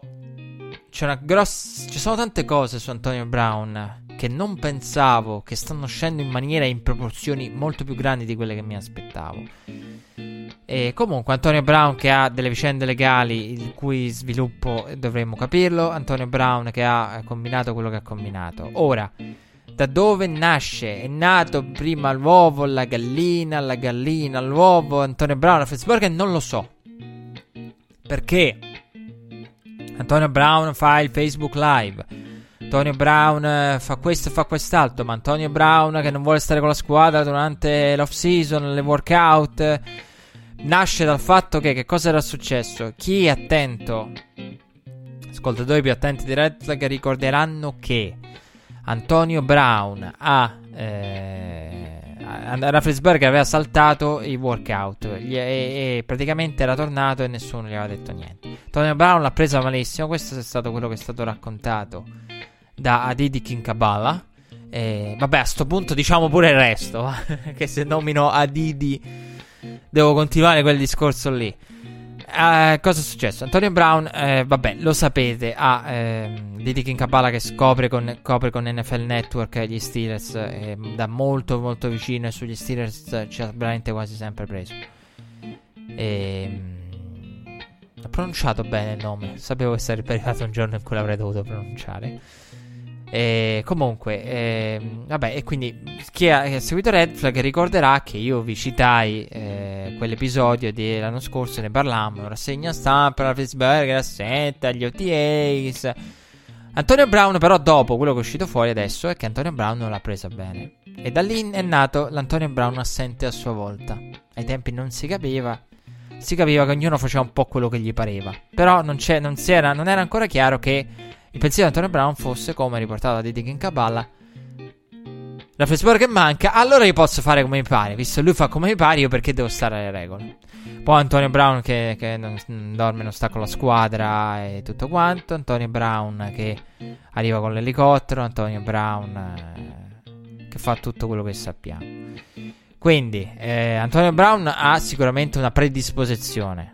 Però è nato prima l'uovo la gallina Antonio ha cominciato, beh, Beh, la Burger in realtà è stato quello che ha fatto innescare la scintilla in quell'episodio. Cioè, dando l'idea del io sono assente e poi critico gli altri. E poi critico perché per la Burger non solo è stato assente, se vi ricordate bene, ma ha criticato Levion Bell. Quindi non solo assente, questo fa come mi pare, anch'io faccio come mi pare. Quindi, come bambini, è stato prima lui. No, prima lui. Stiamo cercando. Qui non, è, non si sa chi è stato prima. Però lì è cominciata quella serie di vicende da Facebook su una predisposizione di Antonio Brown, ma challenge. Ma Aditi King Kabbalah racconta che nel più del 50% delle volte, stando a quanto detto da membri della franchigia anonimi, Antonio Brown non corre una rotta e Raffensburger cambia la rotta e Raffensburger è in grado di trovarlo. Senza alcuna indicazione di diciamo scel- di tale scelta da parte degli Steelers. Cioè mi spiego perché l'ho detta malissimo. Antonio Brown deve correre una rotta, prende e trasforma spesso le rotte in base a come cavolo gli pare in una go route attenzione, i ricevitori, i tip threat epocali migliori delle proprie decadi avevano tutti questa caratteristica. L'aveva Randy Moss con i Vikings, è normale. Cioè, della serie, se tu vedi, devi correre uno slant, ma se vedi che la difesa ti approccia in questo modo, al punto alla line of scrimmage, cioè, fa questo e fa quest'altro, la coverage dietro, i safety, trasformala in una go route. Questa è una cosa che però viene fatta fare. Lasciate stare le option route con i ricevitori che leggono le coverage e scelgono la propria rotta in base a, a, alla propria chiave di lettura. E, um, è una cosa che viene fatta. Ma un conto è se tu vedi questo cambia la tua rotta in una go route, vai per l'home run. E un conto è la Burger non ha la più pallida idea di quello che andrà a fare Antonio Brown e nella maggior parte delle volte Antonio Brown cambia la rotta o modifica la rotta e la Flitzburger è bravo a trovarlo. Questo perché, devo, devo onest- essere onesto, questa cosa mi ha fatto cambiare l'opinione. Challenge. E ho torto. Io avevo torto, io ero convinto, vi giuro, ero convinto che fosse Antonio Brown a fare la, la Flitzburger. E eh, come disse Adidi Kinkaballa in quel report, eh, cambia molto. Cioè, questo tipo di, di, di, di, cosa è un dettaglio importante perché fa capire che eh, cioè, l'opinione all'interno della franchigia è wow. Riguardano il video e l'opinione all'interno della franchigia, secondo questo membro della franchigia anonimo, membro del coaching staff, chi lo sa. E, e guardano il video e dicono wow, come cavolo, come caspita ha fatto la Flitzberger a capire dove andava Antonio Brown a quello che avrebbe fatto Antonio. Cioè, bravissimo la Flitzberger a, a prevederlo, no? Come quando ci sono quelli nel traffico, si spostano. Bravissimo la Flitzberger a, a capire quello che avrebbe fatto Antonio Brown e a trovarlo in qualche modo. Cioè, praticamente c'è stupore, ecco questo, adesso l'ho detto bene, il report. C'è stupore nel, nel momento in cui si va ad analizzare il video, cioè nella capacità di la Flitzberger di capire quello che Antonio Brown fa, che nella maggioranza delle volte è, non è quello che gli è stato chiesto. Questa cosa è enorme e secondo me esclude totalmente. Infatti, ehm, va tenuta molto presente ed è la chiave di tutto. Esclude qualunque tipo di interesse da parte dei, dei, dei Patriots per Antonio Brown. Qualcuno in America l'ha buttato lì, ma io non credo che Bill Belichick voglia un ricevitore che non sai che rotta corre. Tom Brady, un Tom Brady che deve lanciare Antonio Brown trovandolo così. Quindi questo report ci fa pensare, ma forse, forse la Pittsburgher ha sbagliato, però ha detto una cosa vera. Antonio Brown ha corso una rotta diversa, più piatta, meno piatta, l'ha modificata rispetto a quello che doveva correre. La Pittsburgher lì dice la verità termini di quella settimana della partita contro i Broncos allo show radio. Però, però, non parte dalla critica personale, parte dal puntare il dito. Però quello che dice dopo è vero. Quello dice dopo è vero e non solo ha delle proporzioni che io onestamente... Antonio Brown... Ora, due precisazioni. Antonio Brown è sempre stato visto come l'uomo del freelance, cioè fa come cavolo gli pare, cambia le rotte come gli pare aggiusta le rotte, fa cose che non gli vengono richieste. Questo si è sempre saputo. Però quel report fa poi il senso per cui ve lo riferisco è che dà l'idea di essere un qualcosa con delle proporzioni enormi. Che da altre parti e con altri quarterback, questo è il senso ultimo, sarebbero un serio problema. Potrebbero non andare bene. Mi viene da pensare a una New England. La New England che improvvisa e Antonio corre una rotta che non si sa quale sarà, perché la cambierà, aggiusterà, cambierà l'angolo. E la profondità è in base a come gli pare a lui. E. Mm, potrebbe essere un problema. Quindi quello che emerge dal report è le proporzioni del tutto sono proporzioni che possono parlarci di un problema serio. Prima precisazione. Seconda precisazione, attenzione perché gli Steelers eh, questo genere di cose avevano l'interesse a quel punto di farle uscire fuori per eh, cercare di ridimensionare praticamente Antonio Brown perché in quel momento non era ancora accertata la trade adesso si perde leverage con questa cosa perché molti pensano oh scheggia impazzita cose legali da chiarire ancora in sospeso fa il Facebook live mentre l'allenatore parla dopo la partita con i Chiefs eh, si, si, si, fa l'anello GOAT. Eh, perché poi a proposito di GOAT, invece del vero GOAT, Jerry Rice. E Antonio Brown, Jerry Rice hanno parlato. C'era il fotomontaggio di Antonio Brown che è stato uno dei primi nella storia. Si scherzava nei, negli Stati Uniti. Uno dei primi ad aver postato una foto. Ad aver eh postato una foto con. Eh, con una, propria, con una maglia non della propria squadra, della squadra di cui ancora formalmente fa parte. E mi vengono in mente i fotomontaggi di Kakà ai tempi di Kakà Manchester City e c'erano fotomontaggi. Come se Kakà li avesse pubblicati, e poi vabbè, lì fu bloccata quella trattativa, ricorderete.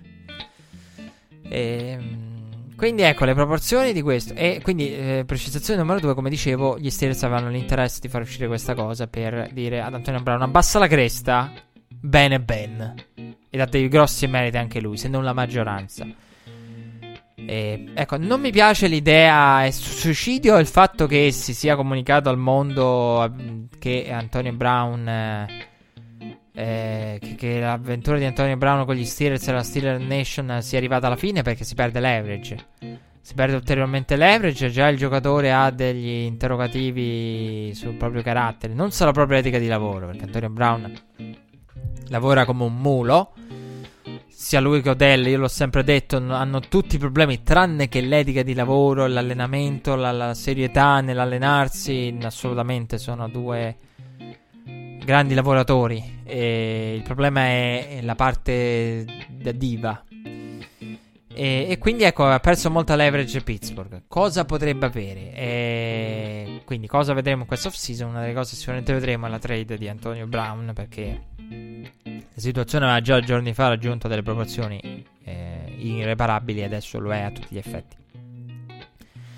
Vedremo una trade di Antonio Brown e cosa potrebbero avere indietro gli Steelers. A proposito di trade c'è stata quella di Flacco, scambiato per un quarto giro, Denver Broncos che acquisiscono Flacco eh, Keenum che aveva detto, aveva detto, aveva dichiarato non è un problema per me, è una soluzione momentanea per Ewa, a tutti gli effetti poi è stata una soluzione momentanea. Insomma, tanta confusione per Denver. Joe Flacco scambiato come ci si aspettava, ha liberato il campo al quarterback franchise, quarterback del futuro in quel di Baltimore. Eh, che ha anche mo- altre mosse importanti da fare in questa off season. Eh, migliorare il comparto ricevitori, CJ Mosley eh, da, da, da, tenere assolutamente ed estendere. Eh, però ecco, la, la, il discorso è: si, ci, si, ci, si aspettava che avrebbe, avrebbe pulito il campo per, per la Mar. Eh, Baltimore, insomma, questo è successo, questo è stato e e, e, quindi ecco, per ricordarlo, eh, proprio perché si parlava di, di, di, trade. Quindi vedremo la trade di Antonio Brown. Eh, cosa potrebbero avere indietro? Eh, in teoria eh, Brandon Cooks è stato scambiato per un primo giro. Antonio Brown è più grande di Cooks. Però anche vero che la protezione è superiore a Brandon Cooks. Brandon Cooks è stato trasferito due volte. Come saprete da New England, che è dietro una prima per una prima, avere una prima più alta. Quindi in teoria una prima, eh, però il giocatore con, ha tanti interrogativi che potrebbero permettere agli altri di avere leverage. Anche il fatto che gli Steelers lo devono dare via, avere leverage. Poi c'è sempre il solito discorso, Randy Moss, eh, grandi ricevitori andati a terzi, quarti, eh, giri. No, eh, non credo che accada qui. Eh, però ecco, una prima, eh, magari ecco, poi dipende anche dal valore della prima, perché magari ci sono squadre disposte a dare una prima che, o magari, eh, ecco, quello... L'ipotesi più intrigante sono i 49ers, anche se io non lo farei se fossi Niners, vado al challenge, Lynch.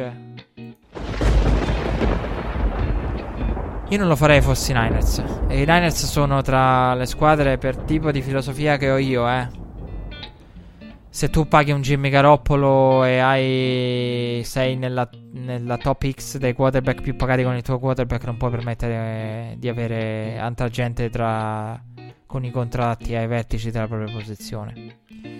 Cioè, per me Antonio Brown sta bene con una squadra che ha che ha spazio salariale dovuto a quarterback rookie o contratti di, di grande valore. Quindi non, non i Niners. Però i Niners hanno l'ipotesi migliore, dare un, pro- un, primo giro del prossimo anno, dire magari non vediamo quello di quest'anno, non vediamo la, la, la, la non vediamo il primo giro del 2018 perché perché non vogliamo darvi la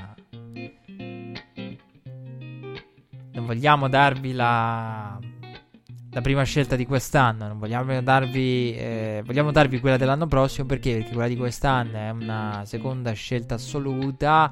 Siamo nella top 3 con la seconda scelta. Il prossimo anno magari faremo meglio, avremo il nostro quarterback, quindi varrà un po' di meno. Ecco, non, vediamo, non vogliamo dare una prima da top 3 per Antonio Brown. Magari la prima, l'uno ve la diamo se è di questo che avete paura, quello del prossimo anno più qualcos'altro. Oppure una 2 più qualcosa. Eh, destinazioni ce ne sono tanti. Eh, la più intrigante, in senso assoluto, a parte i Niners, devo essere sincero. Eh, I Jets potrebbero essere una di quelle più naturali, come per Levion Bell. Una tra Levion Bell e Antonio Brown, ecco, cosa prevedo da questo off-season? Una tra Levion Bell, Antonio Brown e Jets ci finisce. Tra l'altro, prendiamo in mano il foglio per la prima volta. di Over the Cap eh, che ci dice che in cima per cap space ci sono i Colts, eh, Jets, Browns, Bills, eh, Texans. Ora bisogna dire un po' di cose su alcune squadre al volo e sulla lista di Over the Cap adesso non vi sto ad elencare. Ci sono squadre che tipo i Texans, vedete con 77 milioni. Ehm, però ecco, la I Texans hanno Jedi Von Clowney. Quindi ecco, ci sono squadre che, come i Texans che vedete in alto, ma devono avere di diciamo con l'asterisco. Hanno parecchi pezzi importanti. Cowboys anche 47 eh, milioni cap space. Eh, ma eh, la, la, tutti gli effetti, eh, giocatori importanti da rinnovare. Magari ecco si parla di Lawrence ancora una volta via franchise tag per poi un rinnovo a lungo termine da trovare il prima possibile. Eh, poi altre eccezioni, ce ne sono tante di eccezioni. Per esempio, si parla tanto di Nick Foles che ha dato indietro 2 milioni per poter eh, essere libero. Foles verrà taggato e scambiato e c'è questa ipotesi. Poi c'è anche da discutere su Foles una cosa che è emersa recentemente. Il franchise tag, ricordo, concettualmente essere nato per poter tenere i giocatori e non scambiarli. Quindi se legalmente ci potrebbe essere un ricorso da parte di Foles, del suo agente, del suo entourage, perché? Perché franchise, concettualmente per come è pensata l'NFL franchise tag non è fatto per una cosa del genere, cioè è fatto perché tu poi vuoi tenere il giocatore firmarlo a lungo termine, non scambiarlo, non con automatico e sicuro scambio. Quindi se c'è possibilità legalmente di attaccare questa cosa ancora non è chiaro, non è stato spiegato eh, bene nemmeno dagli esperti di CAP dei vari network americani. Bisognerebbe sapere da, più che altro dagli esperti legali più che da ex agenti e general manager, quanto possa essere attaccabile, cioè se forse possa liberarsi al grido di eh, anticostituzionale quello che state facendo. Però ecco, per esempio, i Jaguars erano tipo 3 milioni sotto il cap, ehm, sopra il cap, della, una settimanella fa, quando io ho visto la prima volta over the cap. Sono milioni e 3. Hanno liberato un po' di spazio salariale, hanno rinnovato Lembo. Ehm, e hanno, sì, sono sopra il cap, come detto, e, però dovranno liberare spazio per firmare Falls. Cioè, una di quelle squadre, vedete giù, però attenzione perché è vero che lo vedete giù, eh, sì, hanno, eh, eh, hanno liberato spazio, però hanno ehm, devono liberarne ancora, quindi libereranno spazio, eh, cioè adesso li vedete in fondo. Cioè se vi viene il dubbio guardando over the cap, tipo oddio, ma i Texans, come mai non si parla dei Texans stanno così in alto? Oppure come mai si parla dei Jaguars ad aggredire magari un quarterback eh, in free agency, tra parentesi, uno su tutti, false di Filippo, eh? Perché? Perché libereranno spazio, quindi non vi fate influenzare da quello che vedete, perché ci sono anche squadre che... Dallas, spazio salariale, Duck, che ne sarà di Duck? Visto che di Duck si parla è uscita di ieri, ieri la voce, adesso insomma si parlava di rinnovo. Che ho detto è un suicidio. Ecco, altre cose, cosa mi aspetto, cosa vedremo. Cosa spero di non vedere il rinnovo di Duck Prescott. Io lo porterei avanti Duck a un anno più franchise tag, ma non perché non credo in Duck, anzi, perché perché per me adesso è, partirebbe un cifrone sull'entusiasmo, insomma, eh, è vero che poi rischi di pagarlo di più, cioè il discorso è anche questo, attenzione, se no sembra qua, sembra Jerry Jones, no, Jerry Jones fa un discorso del genere che poi pensa, se questo fa un'annata piena con Amari Cooper, di cui tra l'altro si parla Amari, Antonio Brown, potrebbe avvenire uno scambio folle, si parla anche di Antonio Brown per qualche altro ricevitore, magari qualcuno. Antonio Brown però PJ. No, non è ancora comparsa questa voce, però mi è venuta a mente adesso. Strano non ci abbia pensato in preparazione avvicinamento a questa 31esima puntata. Sarebbe lo scambio degli scambi. Eh, però BJ non vuole... No, da, da, da, da, New York al massimo BJ potrebbe fare un upgrade solo per grandi franchigie o per eh, Los Angeles, no. Oddio, però gli Steelers, storicamente. Eh, però ecco, non so se da, voglio passare da Antonio a OBG gli Steelers. Però ecco, si è parlato anche di una cosa folle tipo Mari Cooper per uh, Antonio Brown. Comunque, la parola di Jerry Jones era quella, il discorso che faceva Jerry dopo i playoff a fine stagione era se poi faranno pieno con la Mari Cooper lo, lo, lo, perdiamo, lo perdiamo male, lo perdiamo... Cioè non è che lo perdiamo, lo, lo dobbiamo pagare un, dopo un anno intero cifre ancora più alte. Però io sono dell'idea che non ha senso, secondo me. Eh, allora, il problema dell'NFL è questo. Allora, l'NFL se tu rinnovi un giocatore prima hai un enorme, enorme vantaggio. Perché se eh, basta vedere adesso, noi parliamo di contratti da rookie, del finestre del contratto da rookie, eh, ma eh, ci sono anche eh, contratti vantaggiosi, tipo Andrew Luck. Gente che è stata pagata, eh, ma il mercato è talmente salito che adesso il loro eh, impatto percentuale sul cap è, è bassissima, è ridicola quasi per certi versi. E quindi ecco, il discorso è, è anche questo. È anche questo.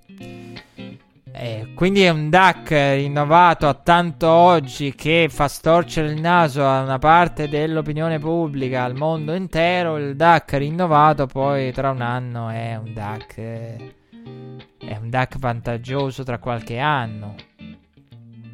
Per. Eh, per, eh, per, ehm, per il futuro, insomma. E questo, insomma, è importante eh, precisarlo. Quindi, eh, ma non perché non credo che. Non perché credo che DAC non lo valga, attenzione, perché credo che eh, DAC verrebbe rinnovato sulla base di un entusiasmo un entusiasmo iniziale che eh, dovuto al termine della post-season. Però attenzione, eh, se no qua sembra che uno ce l'ha tanto con, con Jerry Jones che Jerry Jones sia stupido. Jerry Jones fa un ragionamento del tipo: però attenzione, se poi fa un anno intero con Amari, eh, eh, Mari Cooper eh, e Doug Prescott un anno intero, magari poi Duck lo dobbiamo pagare ancora di più. Perché rinnovi uno oggi è vantaggio. Cioè, non parliamo tanto delle finestre, contratto, da rookie, eh. Però alla fine i giocatori che convengono sono anche quelli come Andrew Luck, che paghi meno di quello che il mercato gli darebbe adesso. Perché? Perché l'hai rinnovati prima degli altri. Quindi anticipi un DAC di qualche anno, ne guadagni poi eh, alla fine del contratto di DAC perché con il mercato cresce cresce mentre DAC è firmato con un mercato diciamo antecedente a, a, all'era nella quale ti ritroverai e questa è insomma una cosa importante quindi vabbè sì eh, spero personalmente di, che non vedremo il rinnovo di Doug Prescott soprattutto a cifre folli eh, perché Dallas, ecco, secondo me non è quelle posizioni dove può fare grandi cose, può anche darsi la zappata sui piedi per sprofondare.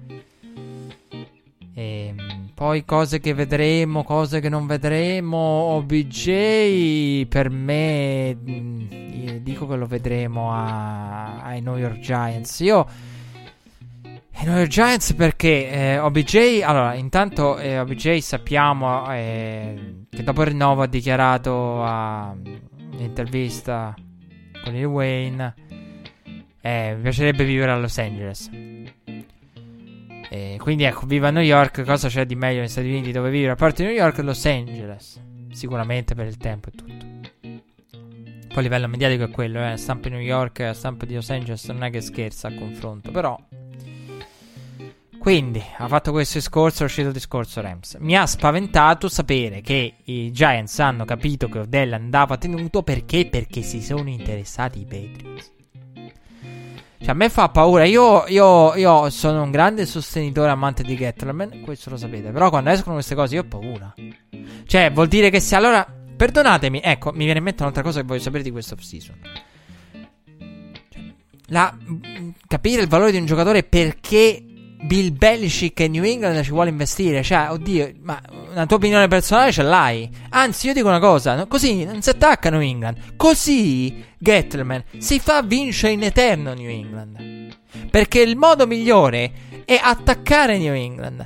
Avere una propria opinione, attaccare e aggredire New England. Se tu pensi, oddio, voglio scambiare. Oddio, no, però i Patriots. Eh, voglio... Non è che o oh, hai un parere e pensi gli rifila una sola ai Patriots perché Odell prima o poi farà qualcosa di clamoroso? Oppure te lo tieni perché pensi che valore giocare. Ma non è che sono i Patriots a. Oddio, sono interessati i Patriots, forse.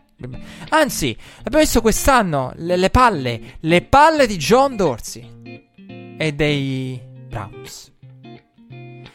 Vi ricordate chi vi ho detto? Un'altra cosa che vorrei sapere. Chi scommette contro New England? I Browns hanno dichiarato report, i report parlano che dopo aver ceduto Josh Gordon i Browns non rimpiangono in alcun modo la trade perché sono convinti che gli elementi in proprio possesso e i ragionamenti fatti il giocatore alla lunga e non rimpiangeranno la mossa. Tra parentesi, detto in modo come vedrete che combinerà qualcosa. Ed è successo. Josh Gordon al Super Bowl era a casa. È ancora un giocatore dei Patriots, se ve lo state chiedendo sospeso indefinitivamente. Però per farvi capire, cioè quella ad esempio è una squadra che ha scommesso. E anzi, una delle cose che vorrei sapere di questa off-season, a parte di retroscena e tutto di Todd Gurley, vorrei sapere quello di Josh Gordon. Cioè, cosa ha portato i Browns a fare una dichiarazione? Perché chi magari non ha sentito le interviste, i report, non ci pensa. Però io avendolo sentito ci penso. Cioè, in una maniera proprio arrogante della serie, vedrete che combinerà qualcosa scommettere contro New England in modo così aperto e dichiarato e alla fine vincere la scommessa. Che al momento Josh Gordon è fuori da, da, dalla Lega. E Peters ha contribuito sembra poco niente. Quindi, ecco, per me quello è il modo di acca- a- a- attaccare New England. Scommettere contro New England se si hanno i propri elementi. Dire per noi Josh Gordon eh, farà qualche cazzata e finirà fuori dall'NFL ancora. Ecco lì. Così si fa. Non perché, oddio, lo vogliono, forse ce lo dobbiamo tenere. Si scommette contro di me, non sei forte delle tue opinioni. Quindi, Odell devi avere un'opinione tua. Eh?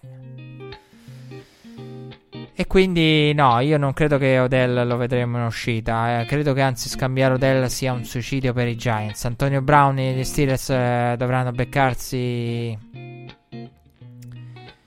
questa, questa trade a forza, nel senso la dovranno mandare giù e dovranno cercare di sopperire al tutto, risolvere la questione perché eh, purtroppo per gli Steelers eh, Antonio Brown eh, deve essere scambiato e non c'è soluzione, quindi in quel caso lo devi accettare.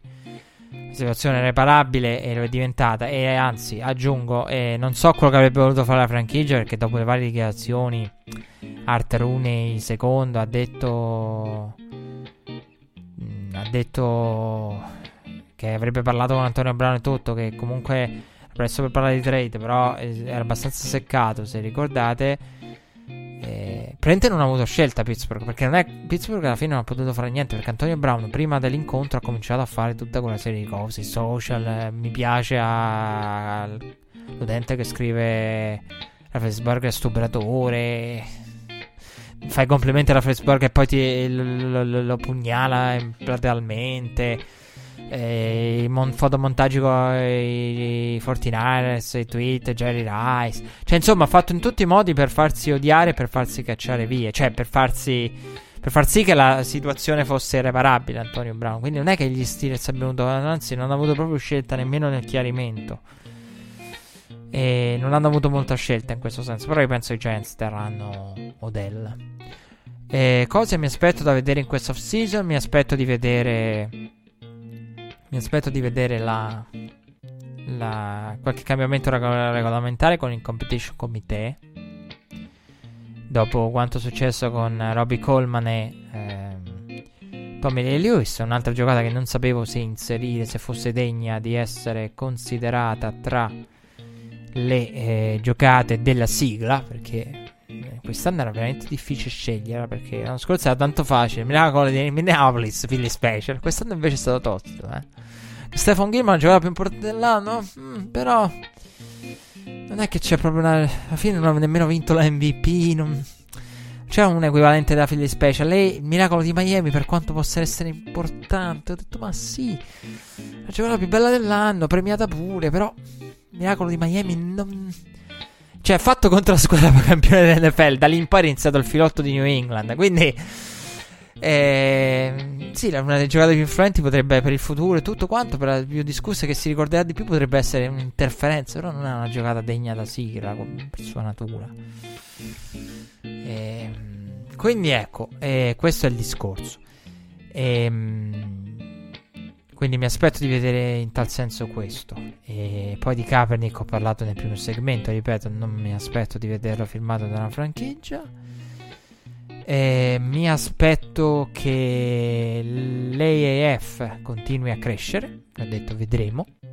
e se dovesse continuare ad essere così farà parte del programma a tutti gli effetti proprio come parte diciamo come se fosse una seconda re- una regular season estiva vediamo premesse sono buone e poi mi aspetto mi aspetto un false dal contratto sui 25 io, so, io lo pagherei meno di 25 lo pagheranno forse più di 25. Ma io vado proprio di 25 secco a questo punto. Cioè, se non è under, non è over, è, la, è, la, è, la, è lo spread, è proprio la soglia. 25 per me, contratto di false. E cosa spero di non vedere? Sono onesto, spero di non vedere i Cardinals ehm, tradare Rosen per Kyler Murray. Su Kyler Murray ho tante cose da dire positive. Tante cose da dire, diciamo, diverse dall'opinione di maggioranza. E non la diremo oggi. Però, eh, secondo me, scambiare Rosen indipendentemente da chi prendi significa fare un passo sul posto. Significa rimanere sul posto perché tu non migliori niente. Eh, praticamente. Eh, perdi un'occasione per migliorare altro. Fai un passo sul posto. La sensazione di un passo avanti, però potrebbe essere un passo avanti, sì. Potrebbe essere anche un moonwalk alla Michael Jackson. E la sensazione del vado avanti, no. Rimango sempre allo stesso punto perché il resto della squadra non migliora. E cosa non mi aspettavo di vedere? la difficoltà con la quale Zack Taylor sta mettendo sullo staff, ancora senza defensive coordinator. Cincinnati. Mamma mia, ma è assurdo perché nessuno se lo sta affilando. Cioè, quando io dicevo ammazza eh, Kingsbury, eh, visto? Avete visto? Eh, arrivano questi giovani, ti aspetti che vadano a prendere chissà chi, invece vanno a prendere veterani. Invece no, Zack Taylor sta avendo seri problemi. E...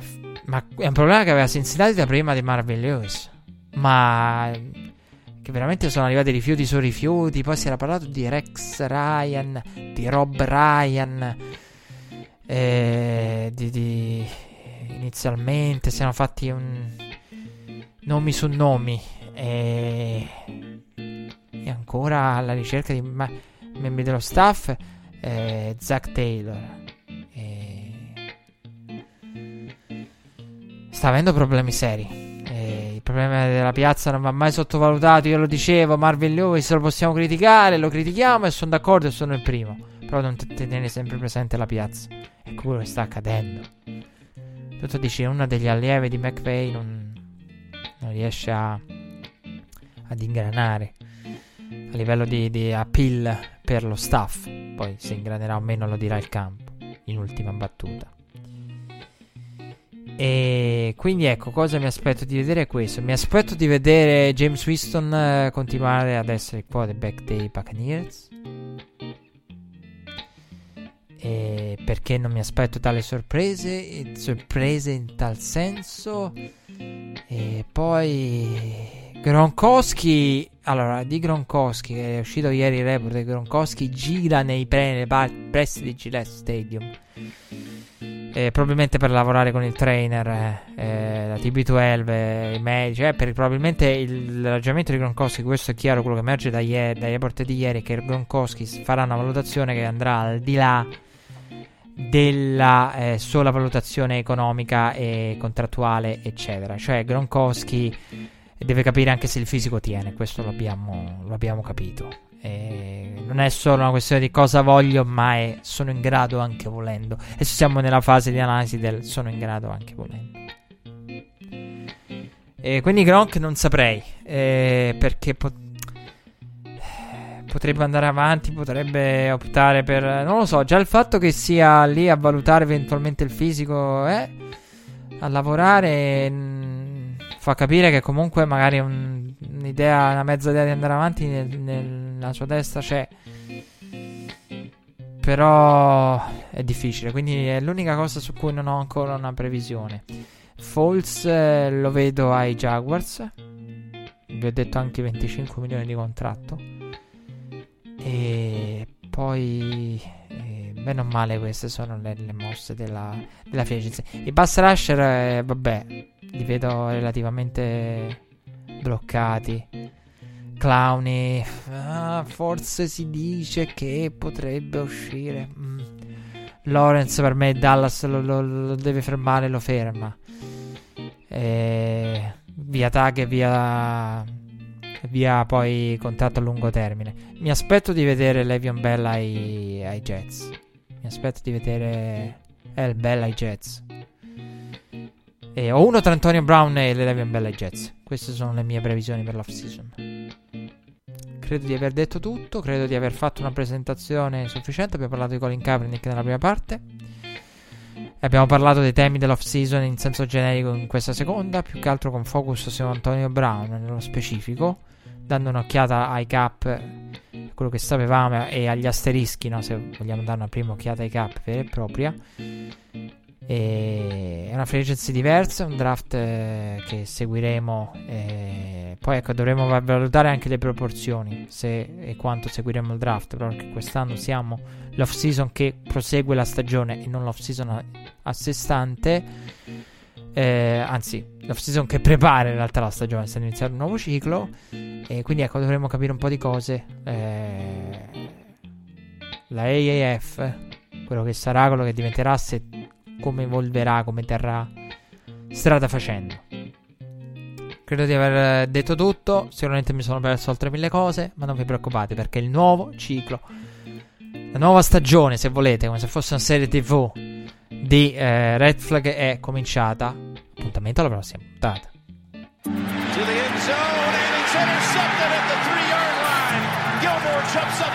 To